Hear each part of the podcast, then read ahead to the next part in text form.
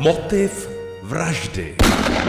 Hezký den, vítejte u dalšího dílu podcastu Motiv vraždy, tentokrát s názvem Beze stopy. Dnešní příběhy bude spojovat zmizení, únos. Únos je nezákonné zmocnění člověka proti jeho vůli. První případ nás zavede do Spojených států a pak se zase vrátíme do Čech.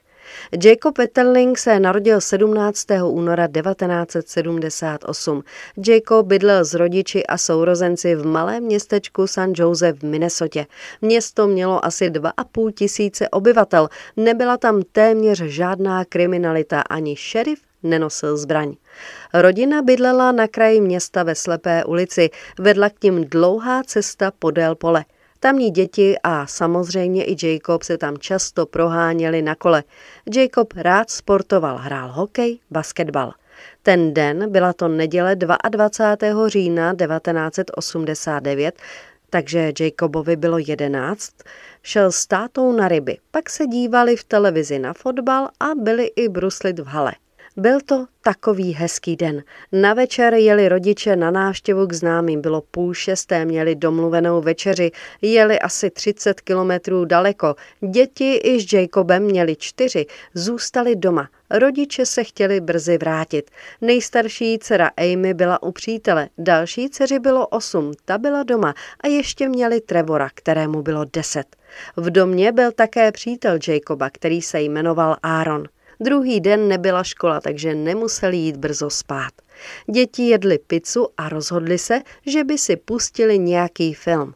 Bohužel je napadlo zajet do videopůjčovny. Nebyla daleko, asi 15 minut na kole. Zavolali rodičům. Maminka Jacoba jim to ale zakázala. Ovšem přemluvili otce, tatínka. Spívali mu do telefonu a dělali kravinky. Myslím, že ten si to do konce života bude vyčítat, ale to byste v životě neudělali nic, žádné rozhodnutí a víte, jak děti umí přemlouvat. Mladší sestra zůstala doma. Tři kluci vzali baterky, navlíkli si reflexní vesty a jeli jeli na kole kolem pole. Nevím, jestli bylo kukuřičné, prostě slyšeli nějaké šustění, ale nijak tomu nevěnovali pozornost. Mysleli si, že je to vítr nebo nějaké malé zvíře. Ve videopůjčovně si půjčili film a jeli zpátky. Už opravdu byla tma. Dvě až tři minuty před jejich domem je zastavil muž, který byl celý v černém a měl masku. Vytáhl zbraň. Chlapcům nařídil, aby dali kola do příkopu a lehli si obličejem dolů. Kluci si nejprve mysleli, že je to vtip, žert, že to bude nějaký známý. Bohužel ne, nebyl. Muž se pak Trevora zeptal, kolik mu je let. Když řekl deset, muž mu přikázal, ať běží do křoví a neohlíží se. Řekl mu, ať běží co nejrychleji, jinak ho zastřelí. Trevor běžel běžel o život. Muž pak Jacobovi a Aaronovi řekl, ať vstanou a také jich se zeptal, kolik jim je. Řekli jedenáct. Muž řekl, ať Aaron běží pryč. Zůstal jen Jacob. Když Aaron doběhl k Trevorovi, ohlédli se, ale už nic neviděli. Nikdo tam nebyl. Bylo 21 hodin a 20 minut. Kluci doběhli k sousedům a ti zavolali rodiče. Rodiče okamžitě zalarmovali policii. Kluci řekli, že muž byl malý, podsaditý a měl chraplavý hlas. Policie dorazila na místo a chlapcům nevěřila. Mysleli si, že si hráli se zbraní a Jacoba omylem zastřelili a příběh si vymysleli. Všimněte si, že už několikrát jsme tu měli, jak ta policie bývá nedůvěřivá, jako by se takové strašné věci nemohly dít. Asi v 10 hodin a 45 minut se teprve rozběhlo pátrání. Policisté, hasiči i dobrovolníci začali Jacoba hledat. Měli i helikoptéry. Jediné, co našli, byly stopy pneumatik poblíž cesty, odkud zmizel Jacob. Jinak nic. O případ se začala zajímat FBI i celá země. Bylo to jedno z největších pátrání v historii Ameriky. Byly různé teorie, různí podezřelí. Byl mezi nimi i jeden soused, který bydlel na konci příjezdové cesty Dana Razia, snad učitel hudby. 30. června 2010 U něj udělali policisté prohlídku. Přijel dokonce i bagr. Překopali celý jeho pozemek. Danova tvář byla všude, po celé zemi. Byl to hlavní podezřelý. Byl podezřelý celých 15 let. Úplně mu to zničilo život. Až v roce 2015 přišla policie s jiným podezřelým. Tím byl Denny Heinrich. Denny Heinrich se narodil 21. března 1963. Byl vyslýchán už když se to stalo. Byla mu odebrána DNA a byl propuštěn. Ale právě díky DNA byl spojen s jiným únosem, který se stal devět měsíců předtím, než byl unesen Jacob. Chlapec, tehdy 12-letý Jared, únos přežil. Únosce ho sexuálně zneužil a pak mu řekl, ať běží domů co nejrychleji, neohlíží se, jinak ho zastřelí. Stejně jako přeživším chlapcům v případu Jacoba. A právě na oblečení, na oblečení Jareda se uchovala DNA únosce, násilníka. A až v roce 2015 teprve padla schoda a policisté zjistili, že tento únos se odehrál téměř stejně jako únos Jacoba. Ale nešlo to jednoduše, protože případ Jareda byl promlčený a policie neměla za co Dennyho Heinricha zatknout. Tak u něj udělali domovní prohlídku. V bytě byla nalezena dětská pornografie a za to byl začen. Heinrich se rozhodl spolupracovat. 1. září 2016, tedy 27 let od únosu Jacoba, zavedl vyšetřovatele na místo, kde ho pohřbil. Na místě se našly jeho ostatky i oblečení. Heinrich se přiznal, že Jacoba unesl, znásilnil a zavraždil. Vyšetřovatelům řekl, jak si v říjnu 1989 oblékl masku, to černé oblečení, našel, viděl tři děti na kole na venkovské silnici poblíž Jacobova domu. Dvěma dětem řekl, aby odešli. Heinrich pak vyšetřovatelům řekl, že vzal Jacoba do auta, spoutal ho a poblíž nějaké štěrkovny ho sexuálně napadl. Jacob pak řekl, že je mu zima, jestli může jít domů.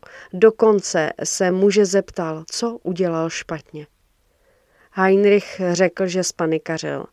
Nabel do revolveru dvě kulky a Jacoba zastřelil. Jeho tělo pak zakopal. A zase ty americké dohody. Výměnou za přiznání se žalobci dohodli, že Heinricha neobviní z Jacobovy vraždy. Denny Heinrich byl tedy odsouzen na 20 let zadržení dětské pornografie. Už čtyři měsíce po únosu Jacoba jeho rodiče Jerry a Petty založili nadaci Jacoba Wetterlinka. Jde o skupinu prosazující bezpečnost dětí. V roce 1994 byl přijat federální zákon Jacoba Wetterlinka a pojmenován po Jacobovi. Byl to první zákon, který zavedl státní registr sexuálních delikventů. A zpátky do Čech. Únosy dětí jsou u nás naštěstí ojedinělé, ale dochází k nim.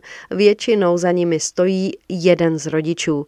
Ročně se v Česku ztratí zhruba 13 až 14 dětí. Převážná část dětí se najde do několika hodin, maximálně dnů. Jednou z českých největších záhad zmizení je případ 14-leté Ivany, která zmizela v létě roku 1997. Ivanka se tehdy vydala k tetě na kole. Cesta měla trvat eh, asi půl hodiny, šlo o čtyři kilometry. Ivanka ale zmizela. Úplně se po ní slehla zem. Ivana se docela dobře učila, byla oblíbená a ráda hrála házenou. Důvod k útěku určitě neměla, chystala se s rodiči na dovolenou a těšila se. Dívka bydlela v Příšovicích na Liberecku. Za tetou do Svianského újezdu se vydala v neděli 13. července 97 odpoledne kolem páté. U tety chtěla zůstat přes noc. Druhý den jí čekala brigáda, měla česat rybíz, šetřila na brusle. Poslední, kdo Ivanu viděl, byla její kamarádka, která jela se svým otcem v autě a Ivanku míjeli. Dokonce jí povzbuzovala, ať šlápne do pedálu, ať jede rychleji. Ivana k tetě nikdy nedojela. Co se mohlo stát?